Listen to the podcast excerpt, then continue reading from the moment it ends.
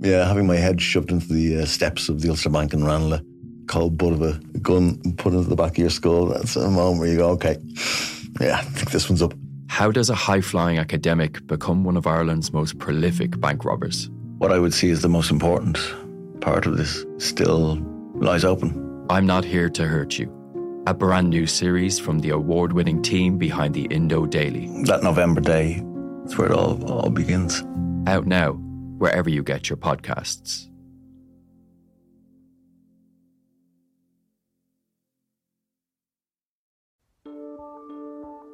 Seachtain an Indo ascéige. Táim i món iireachtaí a dhéanamh techt ar er a chorp, agus súlagam amachchan seo gur féidir é a chur in uig ceart lena bhaintir féin. Scialtaí fis tuairrmaí. Tá sé dochreite nach bhéach ara i ggur na meáin an cheist sin eáil. Bhí an tála a gnám go raibh áthcáir nareachtam. Iadach sé táir an gribhann áthcárstan i listúthe agus go mina frecht gá a cligsar ducha sé nechar. Ná ní bhín ann dardarach se sin, bhín marmh. Seachtain. Find us on all the usual podcast platforms.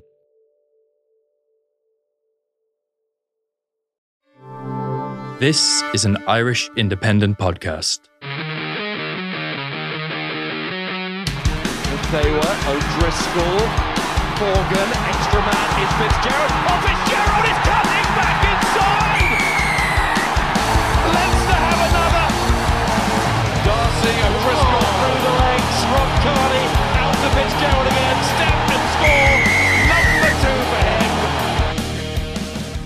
Hello and welcome to the Left Wing Independent.ie's rugby podcast. I'm Will Slattery and I'm delighted to be joined by Luke Fitzgerald and Cian Tracey to discuss all the latest news from New Zealand. And in the second half of the show, we will be joined once again by Ross Karl from Sky New Zealand to get the All Black side of things. But for now, Cian, we'll kick off with the New Zealand Maori game. A great win for Ireland. Some of the young players we were pretty disappointed after the first Maori game. They didn't put their hand up for selection. And although it's probably a little too kind of late in the day for some guys who played uh, against the Maori to maybe get into the squad for this weekend. Who jumped out to you in terms of having a good performance? Yeah, it was. It's been a brilliant week, Will. Like you said, I mean, like the whole, like yeah, the complexion of the tour has changed. I think if you'd offered Ireland a win over the All Blacks, obviously they would have snapped their hand off, and a win over the Maori as well. So the tour has already been a success, I think, um, and that's before you even talk about playing for a series this weekend. Um, yeah, the first Maori game was was strange. Like, I mean, it feels like a long time ago now because so much has happened. But it was a scratch team that was thrown together not long off a plane from Ireland. Most of the combinations had never played to get played together, so. I think people's expectations were still kept in check. Of course, you would have liked to have seen another couple of guys uh, put their hand up. I thought Gavin Coombes that night was excellent, and I thought he was very good again in the second Maori game. Um, so there are there are plenty of positives. I think um, there's been breakout stars. I think uh, several of them actually, and you know I'm writing about this in, in the paper before Andy Farrell came over here. He said that one of his the, the main aims of the tour um, was to to unearth four or five gems, and um, I think he's certainly he's certainly going to be feeling much more optimistic about the strength and depth of his squad after the, the second performance against the Maori.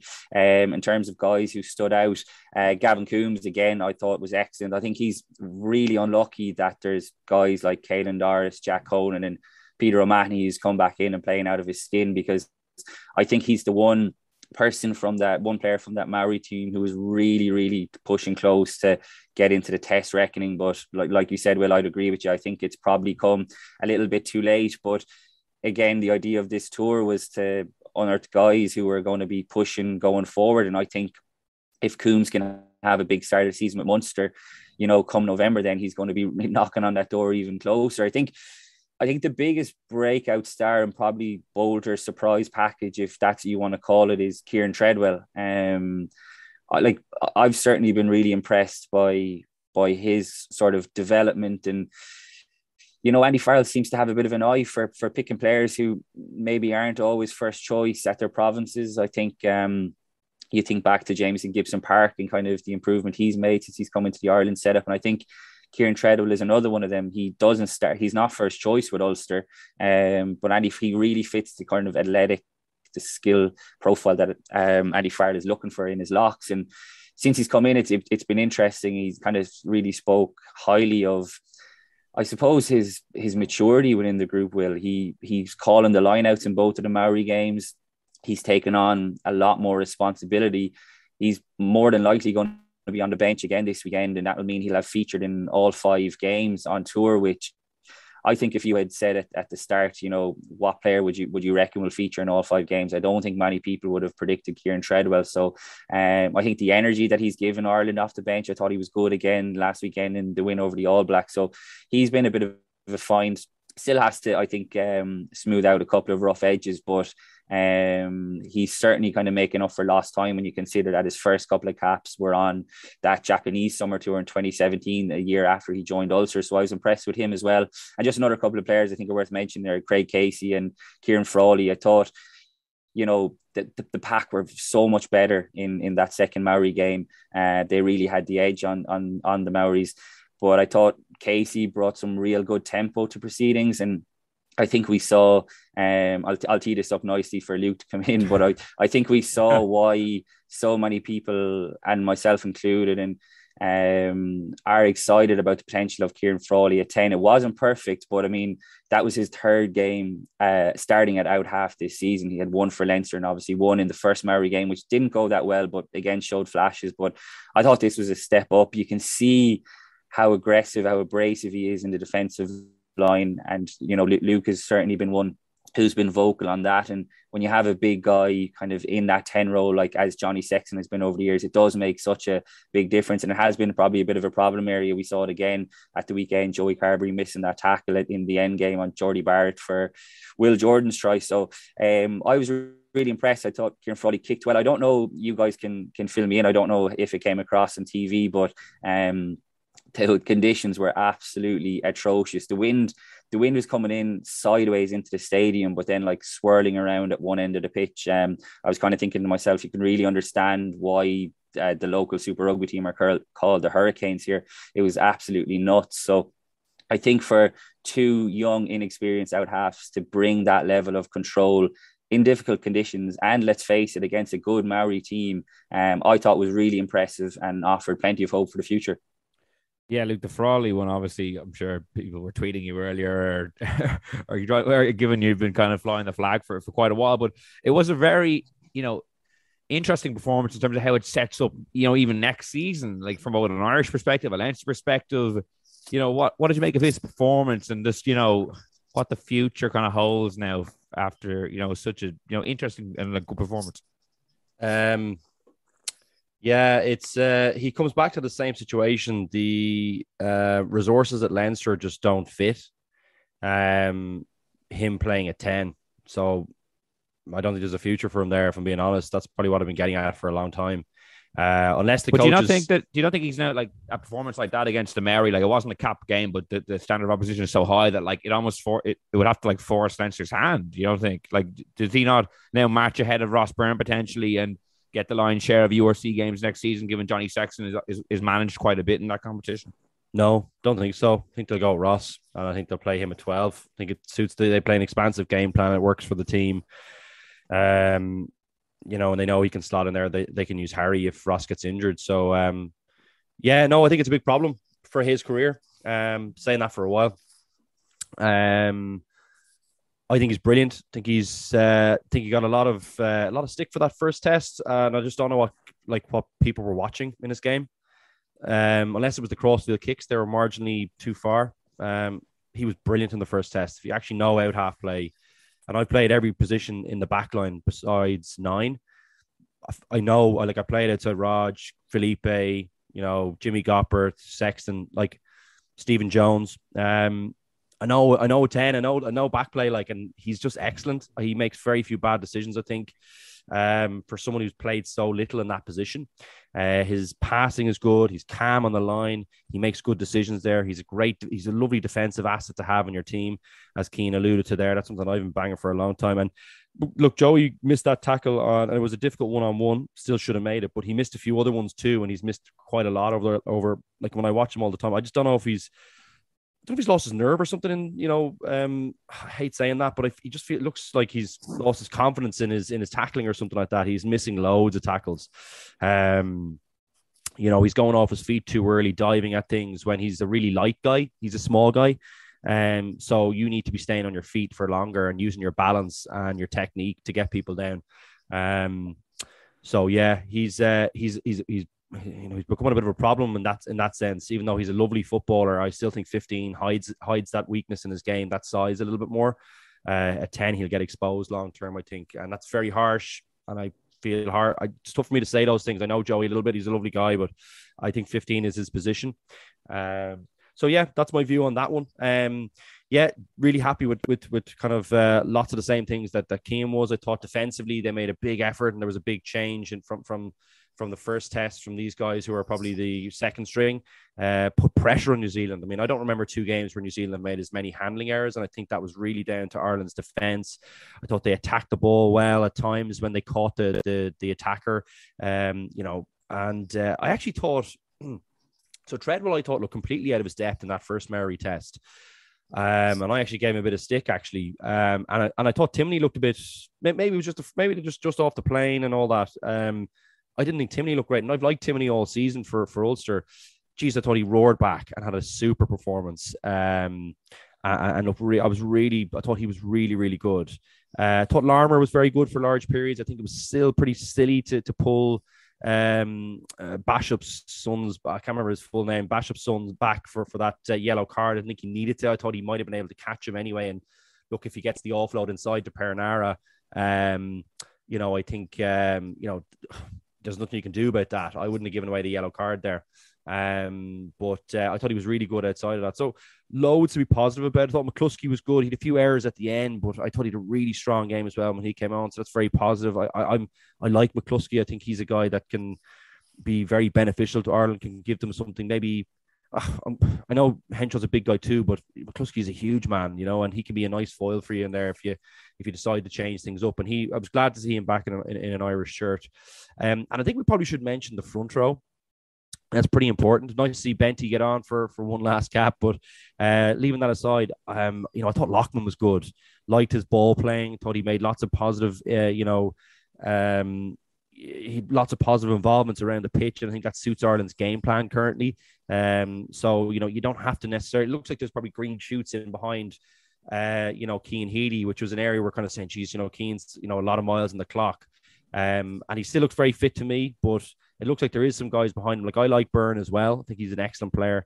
Um, not sure he's big enough for international, but geez, he's so mobile around the pitch, lovely footwork and stuff, and lovely hands. So um, that was positive. And um, yeah, that they're my they're my thoughts on just some of the players. I know you only wanted me to go on about Frawley. I was nearly not going to say it. I was going to say, well, the performance speaks for itself. Um, but he was excellent. Yeah. So Lot, lots can I just can I just jump in? Can I just jump in on Frawley? Actually, just a quick one before we move on. Um, we got to speak to him on Monday, the day before the game, and I don't know. There's such a level of matureness about him. I know he's 24 and he isn't exactly a new kid on the block, but you know, you speak to enough rugby players to know a guy who has a real kind of something about him, real sense of calm and and certainly my sense from the outside looking in is that he's a guy who can definitely kind of run a backline. He just seems so assured, so calm.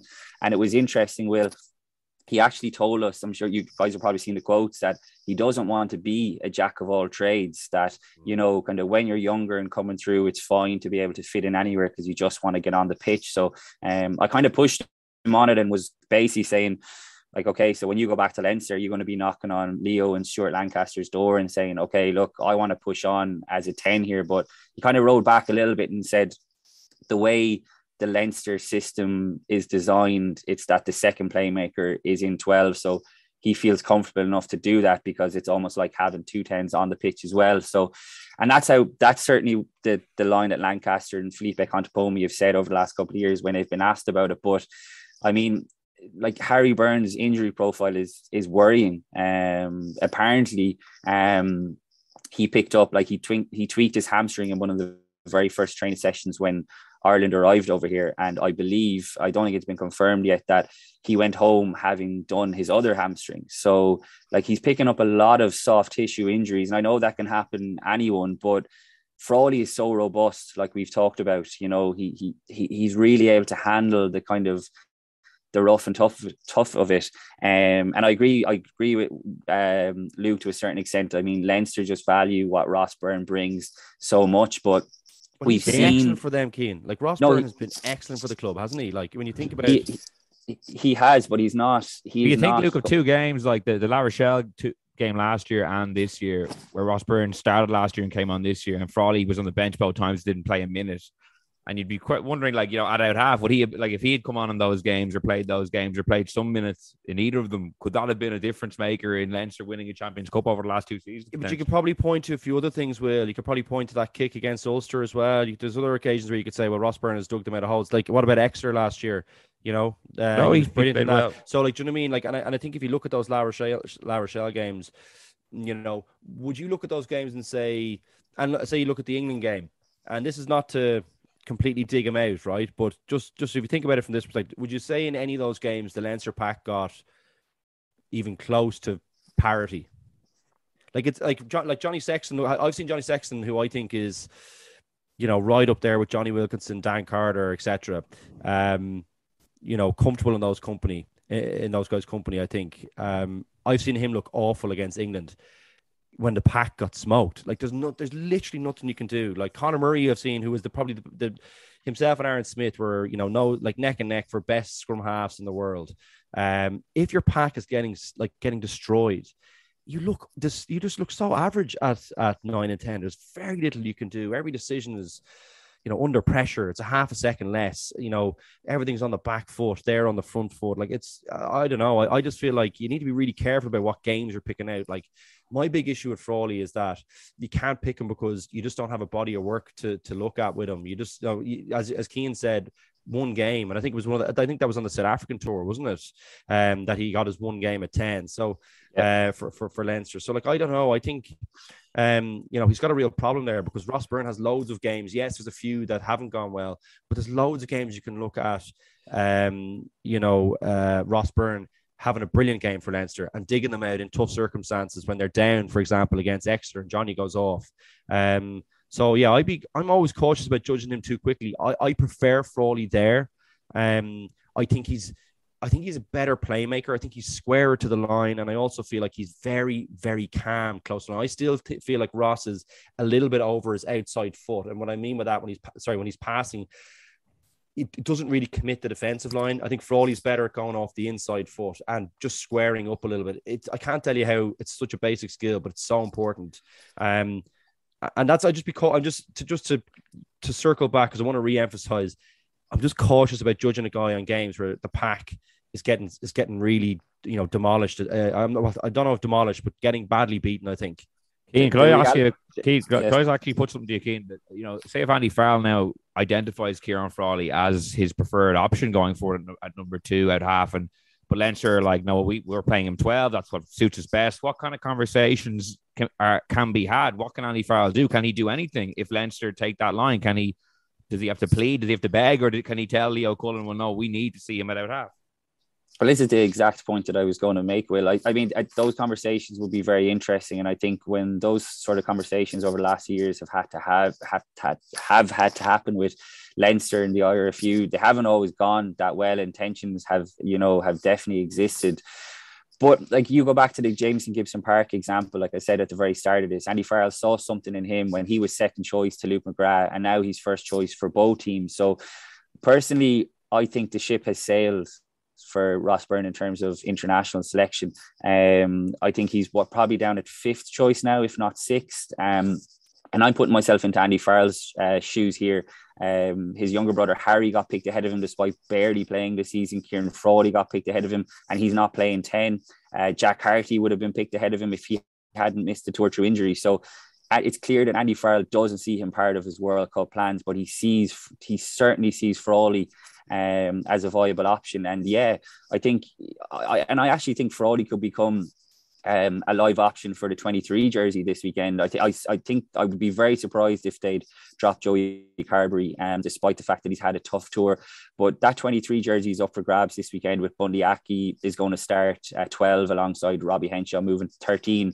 So, I mean, the three contenders for that 23 jersey, you would think, are Jordan Larmour, Keith Earls, and Ciaran Frawley. Now, if you look at the way Andy Farrell has selected that 23, you know, man over the last couple of years. Most teams go for a Jordan Larmour or Keith Earls, a guy who can play across the back the, the back line. But when Robbie Henshaw and Bundee Aki have both been fit, they either of those guys have tended to be the one wearing the 23 jersey, and they have far less versatility than the, the guys who I've mentioned. So the point is, Farrell likes a big, you know, stocky. Now, Frawley certainly isn't in the same kind of bracket in terms of that as Bundee Aki and Robbie Henshaw, but I wouldn't be surprised if, you know, I think their plan is to take Wednesday off, and then the whole squad is going to train on Thursday, and they'll nail down the kind of the final team for for Saturday. But it will depend on who comes through, you know, in terms of fitness fatigue wise after that Maori game. But I wouldn't be surprised if, you know, Frawley shows up well on Thursday, trains well, that he'd be very much in with a shout of wearing that 23 jersey. And like kind of like I said at the very start of this, Will, one of Andy Farrell's biggest aims of this tour was to come up with four or five gems. And if Frawley is that much in the equation, which I think there's no doubt he is, it just shows how valuable this tour has been, how valuable the two Maori games have been. I mean, when you looked at that schedule at the start, you were kind of going, wow, this could this could seriously backfire in Ireland if they were to lose five games going into a World Cup next year. There'd be a lot of scar tissue. Now all of a sudden they've got the historic first win over the All Blacks. They've beaten the Maoris, which was actually the first time they've beaten the Maori as well. I think it was only the fourth attempt, but it's still a bit of history as well. Uh, it's two all in the series. And now there's a lot more positivity around the depth of the squad, around certain options than there was probably this time last week when when I was speaking to you guys. Yeah, it's funny. It went from like the tour from hell to like the best case scenario in three days. Even the way people viewed Michael Bent's presence at first, it was like, "Oh my god, how is he playing? How is he?" And oh, it's like, "Oh, good on him. Good, good to see him get on for a couple of minutes there." They're um, a very um, fickle bunch, Will. I know, yeah. But you were sorry, you know, Cian's point, I think, was that the numbers were wrong, wasn't it? Not that the tour was like you. you I think you like everyone yeah. was happy with the. But if you games, lose five 0 and you get a raft of injuries, you know, yeah.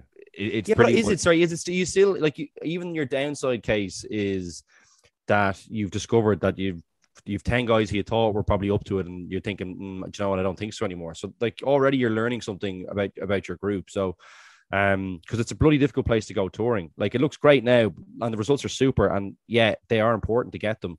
But the more important thing is like this is a journey of discovery for him you know with is it 18 months to go or just un, is it just under 18 months? 18 months probably is this yeah. Um i don't know exactly what it is but it's like you know he's he's getting close now to having to figure out what his uh, what what his team is and i think um yeah, like either way, it was going to be great. The the issue I think that Cian is saying is that like, well, why weren't like they why didn't just bring the extra couple of bodies and have, have you know instead of having to take them off their bloody holidays, you know? Exactly, that's it. I mean, like the Michael Bent story is great, and you couldn't begrudge him at all, and like fair play to him for answering the call. I think he actually missed his flight uh, to get to Wellington and then had a mad dash to get here again.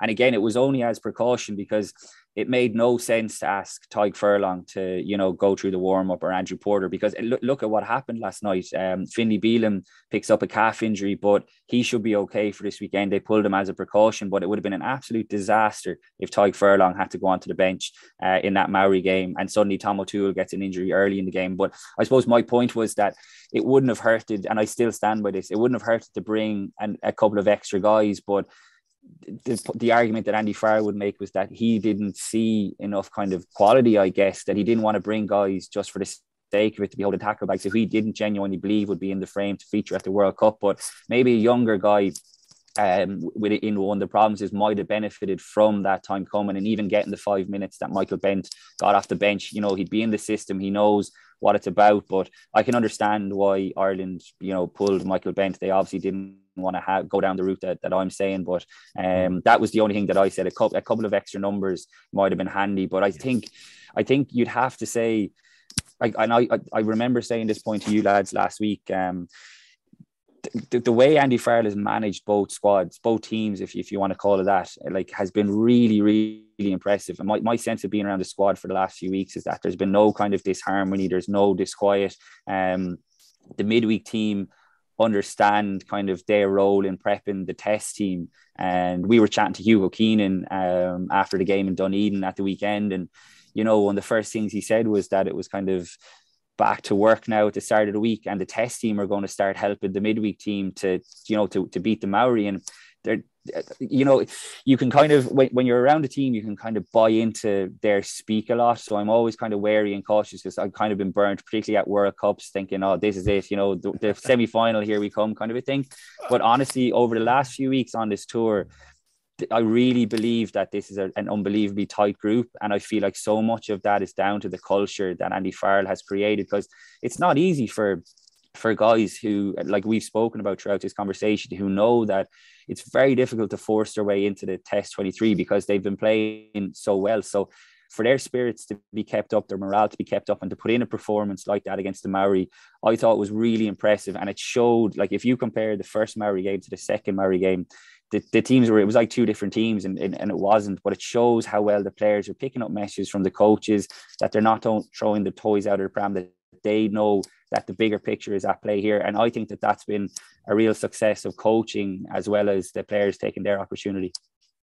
Yeah, I know I want to look ahead to the third test league, but first, a word on the officiating on, on Saturday.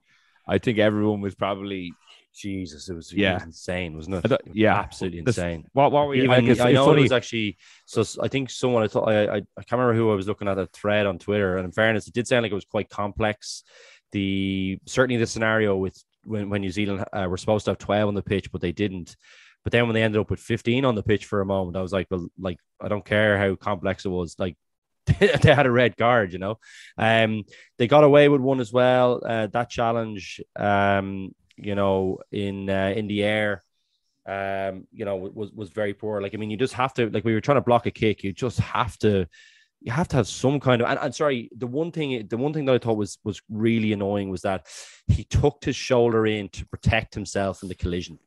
And that's always a big thing with me. If, if i feel like someone is going in like people do lose control of their body at times. Like that that does happen. It's we can't control everything. We have to try i think. Um but if you go into something and you try and protect yourself and you take out the other guy you could see him tucking his shoulder. So it meant he was definitely coming out on top in the collision. Um, and Mack Hansen got flattened. Um, that's when I lo- I have no sympathy for you. Then I think you know if you get smashed as well to a certain extent, you know you can tell the person is out of control. And look, you do have to have a duty of care up there. But when you took the shoulder, he, he should have been off me. You could see he had a shiner as well. Like I, I saw some people talking about it, and I was like, what are you talking about? They've not like I, I think thinking about him with Stephen Ferris. I was like, Jesus, Steve. Like I don't know what. Like there's nothing tough about this. Like you can see he has a shiner. Like you know, I don't care if his arm brushed off his chest first. He hit him in the second in the like hit him in the face. It was a definite red card. So that was disappointing. You know, I think he probably. You know, I was actually quite happy he started pinging New Zealand a bit. I think they've always get away with it down there. Um, I just didn't like his language before any of the stuff. He was he was talking about mitigating factors before even looking at the footage. Did you, did anyone else pick Yeah. up on that? Like it was like it's like just just calm down for a second here. Have a look at the footage before you start talking about mitigating factors. Like, well, even in the, in the second line he's actually dangerous for players. he was Will. trying to he was trying I to talk actually to the think referee out of giving. Sonny Bill a red card. I think his, his his interpretations are really dangerous for players. I don't care. He, all the hard men can say what they want, but when people are tucking shoulders, there's nothing hard about that to me. Um, you know, you're you're you're just stupid. You're just being a you're just a, you're just an idiot if you're kind of having that kind of conversation. When we know how serious head injuries are now, so to my mind, like uh, game hasn't gone soft. New Zealand, I've never seen New Zealand lose control as much. Um, maybe maybe that second test against Ireland after Chicago, um, where they got away with absolute murder as well on that one. Um, but um, yeah, I mean, look, I think sadly, and I never like calling for anyone's job, but like there is the perfect coach to sort out this New Zealand team, like sitting on their selection committee. If they are not considering him, like I, I think it'd be the worst thing that ever happened for everyone else if Joe Schmidt got the job. I think he completely sort them out. Um, and I know people are talking about Scott Robertson. He might be brilliant too, but I just feel like Joe Schmidt is exactly when I looked at this New Zealand team, I think he is exactly what they need. Like the, I've never seen it, you know, a New Zealand team drop the ball so often. I've never seen such ill discipline and lack of control throughout the game.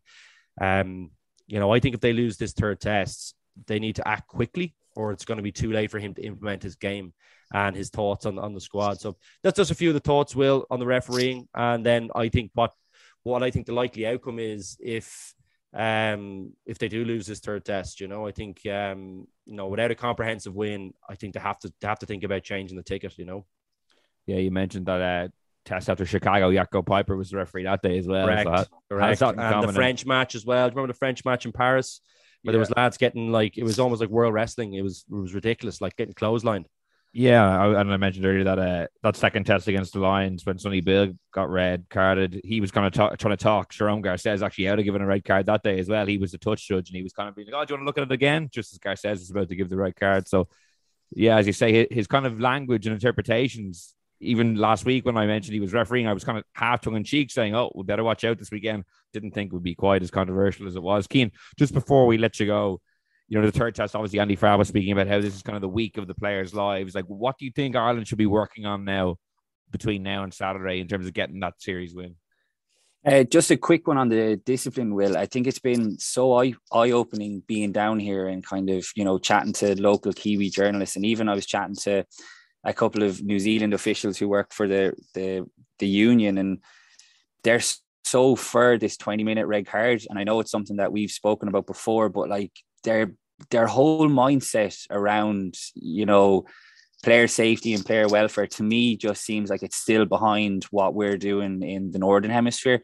Um I was really taken aback by basically across the board. Like they feel like a, a, lot of the people down here feel like that the All Blacks were hard done by last weekend. Even when Peyper was sending off Ta'avao, um, he's apologizing to Sam Cane. You know, unfortunately, I have to send him off. I mean, Garry Ringrose's tour is over now, and like I mean, it was an absolutely sickening head collision. And I know, you know, the prop got it pretty bad doing as well, but I mean, you've got to have a deterrent here and I'm, I'm actually sick of talking about this because i think we're all we're all pretty much in agreement on this from the previous conversations we've had but like what kind of deterrent is it to say to a guy you know oh you can take 20 minutes out like out of the game but then we can replace you but pretty much everyone i've spoken to down here that's what they want to see and that's what i was actually wondering kind of in hindsight is that why the all blacks tried to go back to 15 like were they still thinking oh, the 20 minute red card that we can replace guy. I'm not sure what was going on there, but um, yeah, even Ian Foster's comments came after the game, like he, you know, what did he say? Like, oh, it's like card roulette, or he said, so, you know, is it,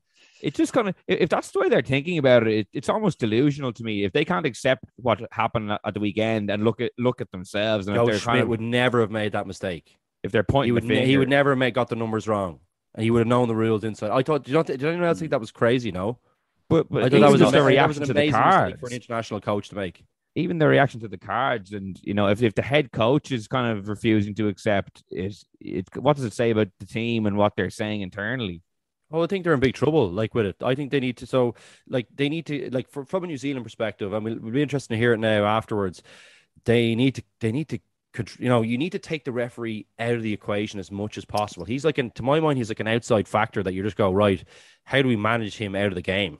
Like that's what we. That, that was always my thinking about a referee. Like this guy should have no involvement in the game or as little involvement in the game as we can we can manage and they don't seem to be even thinking that way i think they're thinking that you know he inserted himself into it whereas there was loads of these 50-50 like not even 50-50 i think it's only 50-50 in their mind kind of collisions that are bringing him in are bringing him into the equation you're like I thought it was crazy that a team that you know, when you're going out and you're a brilliant team, you've got brilliant athletes, you've got good ideas, and you back yourself, um, like New Zealand pretty much always do. I think you, you try and control the controllables, and he's something that you can't you can control to a certain extent, but you've got to try as much as you can. Um, that was definitely something that I really learned during. It was a big change from the Cheika era, in fairness, who just hated referees. But Joe always tried to manage that really well, um, and I thought he did a brilliant job on that. He was a bit revolutionary on some of his ideas there. I thought. Um, it gives you an edge, and it's a strange thing like that. New Zealand were kind of moaning about it straight away after, and I think for the head coach to be doing that very unusual and it puts him in a dangerous position if he didn't turn himself around and get himself mentally prepared and get the team mentally prepared um, for for what's going to happen this weekend you know with the referee because it's going to be front and center again Yeah, well, just a quick, quick coach cautionary note on that. Like Wayne Barnes is going to be the ref this weekend, and you know Ireland haven't had always had the happiest time with him in charge. I think Johnny and his, you know, can can kind of bounce off each other. And Sam Cane was up doing media on Tuesday, and to me it felt like such a point of question from the local kind of Kiwi journalists. They were asking him, "Oh, is Wayne Barnes basically a kind of a good appointment for a game like this? And Sam Cane was like, oh yeah, yeah, you know, we really respect him as a man and all this. And like the, the brown nosing that was going on was honestly unbelievable. Um, so I think Ireland are going to have to be wary of that as well, because I actually thought they did a really good job of feeding back through the, the official channels, you know, because the amount of times that the All Blacks in the first test didn't get pinged for clearing the ruck too deep. And then in the second test, they had clearly gave the information back and Peyper did ping them. But you don't want to re- see that reset now where they are getting away with it. There's got to be consistency in the refereeing. And it's still a problem in the sport, isn't it? How the referee's interpretation can widely vary from one game to the other because there's nothing to say that Wayne Barnes isn't going to take a different kind of interpretation of the breakdown this weekend. So I think Ireland are going to have to be wary of that too. Um, they're used to having Wayne Barnes. They have him in the Champions Cup quite often. You know the, the Irish players. So that's one to I think uh, point out as well. Will be very interesting to see how he referees it this weekend. But for now, Cian, thanks so much for joining us. Cheers, lads. We're delighted to be joined once again by Ross Karl from Sky New Zealand. And Ross, what a third test we have in store in Wellington this Saturday. 1 1 in the series so far. What's the mood in New Zealand? Are people nervous? They're worried. There's no doubt about that. They're anxious. I think they're angry, um, frustrated at what they can see. It's been going on probably for a long period of time with this team not being where New Zealand fans are used to it being. I mean, an all-time low ranking of number four isn't something that New Zealand public accepts. The New Zealand public accepts number one and nothing less from the All Blacks, and it's always been that way. And you know, uh, rightfully so, they should expect a lot from a team that's got very good players in it. Um, but unfortunately, look, they're being outthought, they're being outplayed, and we can see that. Um, so, and it's not just now, it's been over a period of years, which I suppose makes people worry even more about the continued decisions around the team made by the same people that are leading to the same problems. So, and that's not talking down what Ireland's done. Ireland have been amazing. Um, they've showed up up front.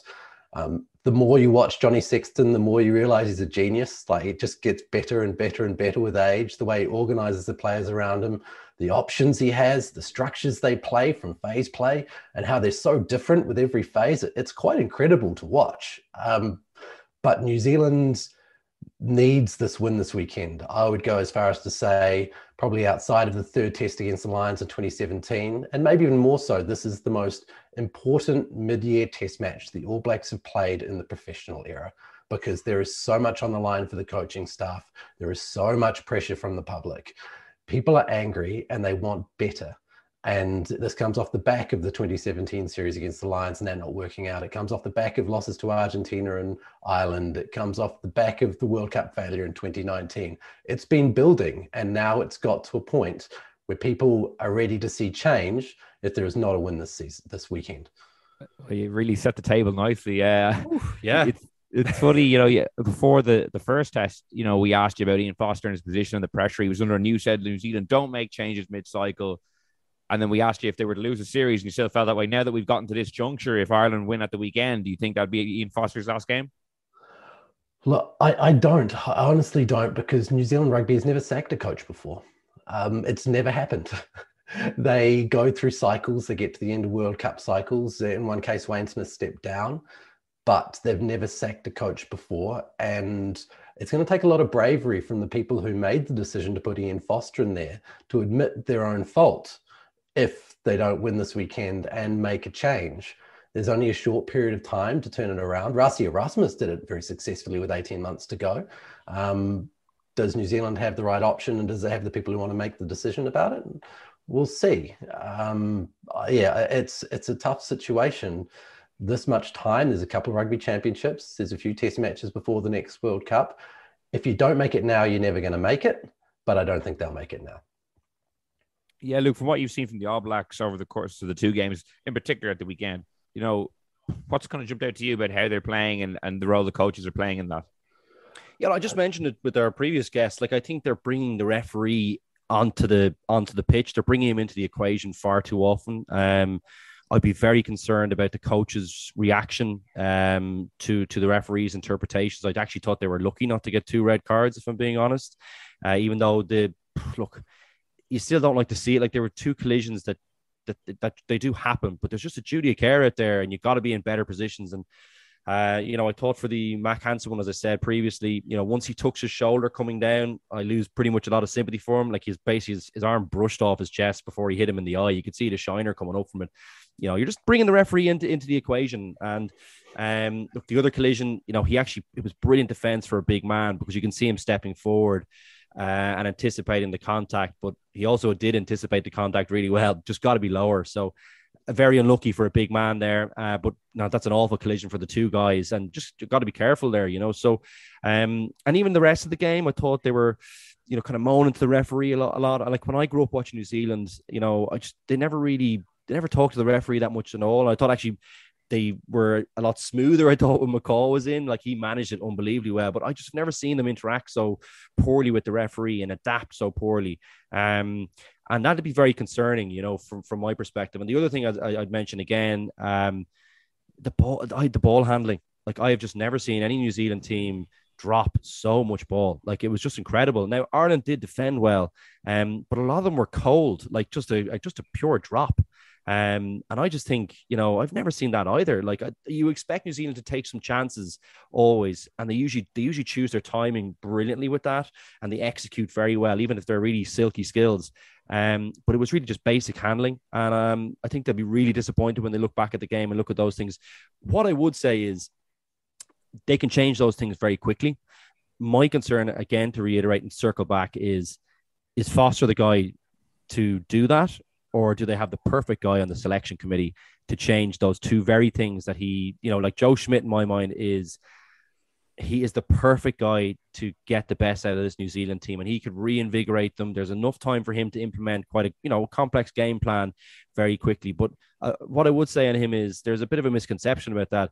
Most of the training that he does is based on New Zealand philosophy. Always that I grew up with was basics never drop a ball, rucking, execution, brilliant. And he was also amazing at just taking the referee out of the equation and managing that really, really well. So, um, I get Ross's point, um, but I think you know if this is a close one and it's a messy one, which I think it very well could be um, this weekend. I mean, the conditions are always pretty tricky down in Wellington.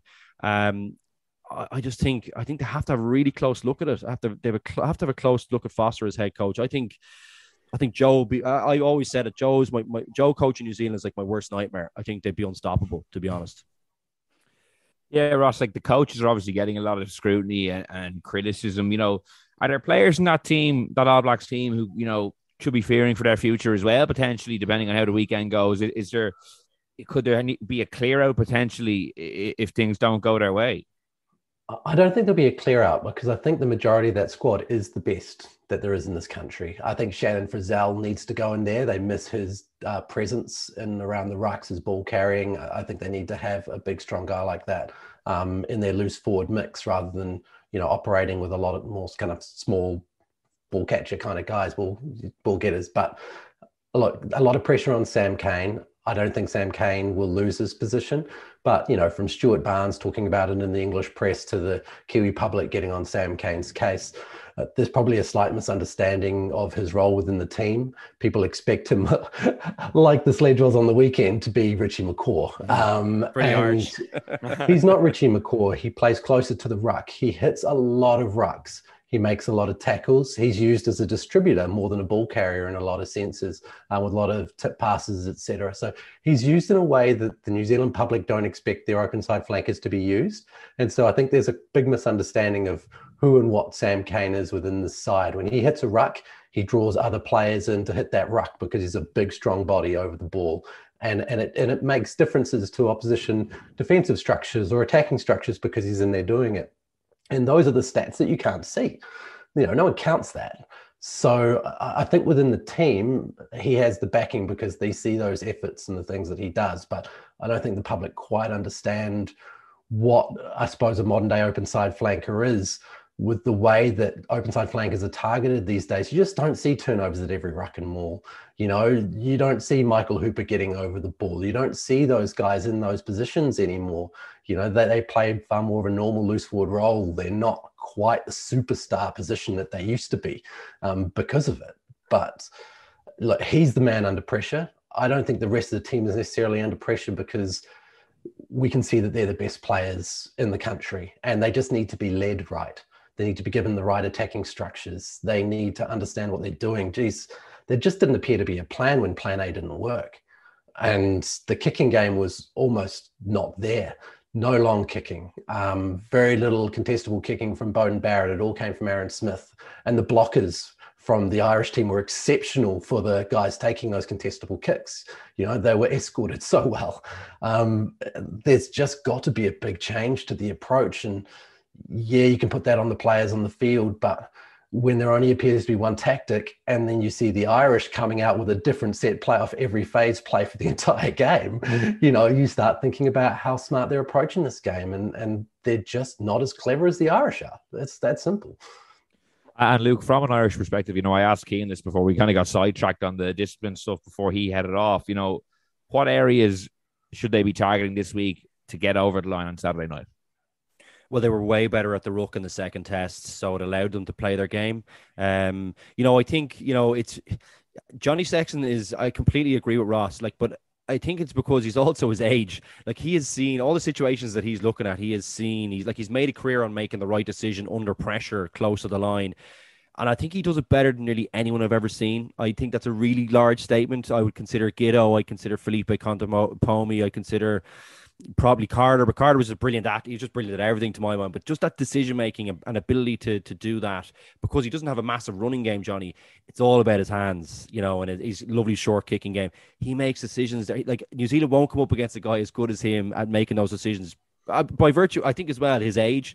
no one else is probably picking out half that old, um, but we do, and it's so hard to defend against them. You know, as long as you're running good lines and you're you're you're you're active and you're you're expecting the ball, he can get it there. He can do the no look pass like no one ever like he's incredible skills in the line. So it is a very tough challenge for them, and I think they'll get better from having played against him actually. Um, but from an Ireland's perspective, you know that ruck is key. I think still giving Johnny Sexton those options, um, and I think they're going to have to watch Barnes. Barnes is a tricky one for both teams. Um, Leinster have had some real challenges with, with him over over some of his interpretations. I think New Zealand probably will too because even in the Maori game, like I just don't know what's going on with that rucking rule. Uh, you know, rook the, the, the grabbing of the nine was a big issue in the final uh, of the Heineken Cup uh, for Leinster, and it was there were some weird ones, weird interpretations against the Maoris this morning. Like you could see Perenara going like, like, what's going on with this? Like, why are you actually allowed to grab the nine now? Like, it, there was lots of weird decisions that Barnes will make that look, I think Ireland are better positioned currently in their in their mindset to, to deal with him. But again, as I said, they have a bad history. The majority of the team are made up of Leinster players and have a bad history with him. So um, they're the things that Ireland need to kind of watch for. I thought I also thought, and I probably should mention, they they kicked an awful lot better um, against New Zealand. I mean, that's just so important, I think. And I thought they did that really, really well. Um, so they're the key points that I'd be looking out for again. Um, goes without saying, you got to defend great against New Zealand, but I don't even think I need to say that. The rucking, the ball handling, um, and the kicking, do those things well. You give yourself a great chance of a close test match. Ross, the Wayne Barnes factor, you know, do people still have kind of nightmares about 2007? I know Sam Cane, our colleague, was saying was laying it on pretty thick, the flattery uh, in the build up to this game. I think New Zealanders are over it. We've seen them enough times since that uh, we've kind of let it go. But um, yeah, it's one of those things, right? People are so used to bad decisions now because um, we get yellow and red cards constantly through a game. Missing a forward pass doesn't seem half as bad as it used to. Um, but yeah, it's one of those things. I, I, don't think they'll be too worried about it. I think he actually has a bit of respect because over a long period of time, he's been one of the top officials in world rugby and he's a solid communicator. I think one of the things that people have trouble with referees is when they're not, and, and he is pretty open with what he's about to say and why. I don't think he's quite as aggressive as Jaco Peyper was. Like, even though I feel he got most of the calls right, I mean, Ofa Tu'ungafasi probably should have been red carded, and that probably should have been a penalty try. And there was a good chance that for Fainga'anuku, that should have been a red card as well. But while he got them right, his approach to delivering the message was very aggressive. And I think that that got the All Blacks a little bit offside with it as well. Um, and they probably need to handle that a little bit better. And it, maybe it was because of what they were saying to him that got him aggressive. But certainly um, the New Zealand public didn't take kindly to that. Um, but yeah, like I, I don't think Wayne Barnes is a significant issue for the All Blacks. I think the All Blacks are a significant issue for the All Blacks. And to talk about a referee being the problem is to really misdirect what the conversation needs to be. And Ross, you know, from your perspective, who are the All Blacks that need the big performances this Saturday to, to win this series? Obviously, Sam Whitelock could be back in the frame. He'd be huge to get back, but there's other key leaders in that team who maybe missed, you know, didn't perform to their potential last Saturday. Who are the guys you're looking to that, like, for New Zealand to win, they need to really step up? Well, I think you'll see Scott Barrett shift to six again um, with Whitelock back. So that'll add a little bit of size um, and we'll need them to step up up front. Um, so I think you'll see that. We, I think you need to see Beauden Barrett controlling this game. Um, it was a little bit out of his control, and maybe that was because they're on the back foot and they were they weren't winning at set piece, they weren't running at rock and maul time, and and it's hard to be a ten, but they need control from him. Uh, I think that they'll boost the bench a little bit. You probably see Dane Coles come onto the bench, a bit more experience and a bit more confrontational. Um, you know, he's a guy who over the years has been, along with Brodie Retallick, the, the niggly guys who get in there and upset the opposition and do the things off the ball that opposition fans don't like and just make sure that the All Blacks are physically dominating. So I think you'll see those guys really step up in those positions. The front row needs to step up big time.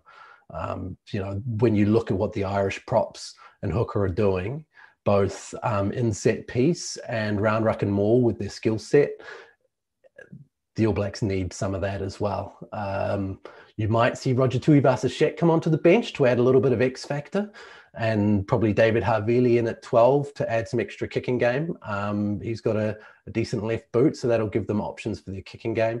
And then Roger Tuivasa-Sheck will give them options for X Factor at the end because there really isn't anyone quite like him in World Rugby at the moment for one-on-one beating defenders. So maybe with 15, 20 minutes to go, a test debut for a guy like him, which seems like a big ask, but you know, he was the best rugby league player in the world for quite a while. So I don't think pressure is really going to be an issue for him. I think you'll see a little bit out of him. Will Jordan, more game time for Will Jordan is going to be key. You know, he is probably the best attacking player in Super Rugby for two or three years now, um, and he needs opportunities. They need to get the ball into his hands. Probably Sevu Reece switching to the left wing. Um, and th- uh, that's where I think they'll probably go. But they need it across the board. They need a better platform and they need better control from their game drivers. Okay, prediction time then. Luke, I'll go to you first. Do you think Ireland can win the series? Um, I think New Zealand need this more than Ireland. Uh, I think Ireland might have. That's an unbelievable result for Ireland. I know there was a lot of other factors, red cards and things, but they. I thought Johnny made a great point after the game that they actually won the 15 v 15 and the 14 v 14 portions of the game. That was actually when they scored most of their, their points. So, brilliant result for Ireland. I think it's still a great result for the tour. I think this actually is a close one, as I alluded to earlier on. But I think New Zealand need this one, as Ross mentioned, and on home soil. Um, I, I think I think that requirement to get a result drags them over the line. Um, and maybe saves Foster to, to I, I think he, I think he might make it to that World Cup even if it's a big mistake in my opinion. Um, given just just from what from what I've seen. Um, so that's my that's my view on it. Yeah, Ross. I agree with Luke. I think the All Blacks need it more. Um, can they deliver it because of that? Is the big question for me. So, look, looking at the form over the last couple of weeks, I didn't think Ireland were that far off the pace in the first test. Um, I thought they were setting the pace big time in the second test. I'm picking Ireland to win the third test. Oh, oh, oh, big. Sorry. I'm feeling a lot better about things now. I actually agree with Ross, Luke. I actually I have a feeling that Ireland might dig it out. I could see it. Like I think Ross was talking about it. Like Ireland's attack has been really, really good. Like you could certainly make a case for that. Um, but I just don't. I can't see New Zealand dropping as much ball again. I think they'll sort that out, and I think Barnes will. There won't be as many. I, I think they'll get the discipline in check somehow. I think they'll gather themselves after Monday, Tuesday, and say, lads, we can't bring the referee onto the pitch as much. I think they get those two things sorted, and then it's I, th- I, still think it's close, and I think that's sorry to say that's close in a, in a test series in New Zealand. Like I, I feel like that's a massive statement, but I can see why you would pick Ireland too. So, um, great. I'm, like it's so exciting. Like it's like eight o'clock kickoffs, are you know, in, in the morning here. Like you're you're up an hour before. Uh, get getting your get my fry these days into it. I don't need to get any healthy breakfast in. I can't wait for it. It's really building well, uh, and I just hope it delivers now. I know what a finish to the season. It's been a long season, but when you have a game like this to cap it all off, you can't complain too much. Luke Ross, thanks so much for joining me. Anytime. That's all we have time for on the left wing, but we will be back after the third test in Wellington, which Nate San talking to Rory O'Connor and Cian Tracey to get their verdict on the final test. But in the meantime, you can subscribe to us on Spotify, SoundCloud, or listen on independent.ie. So until next time, thanks for listening and goodbye.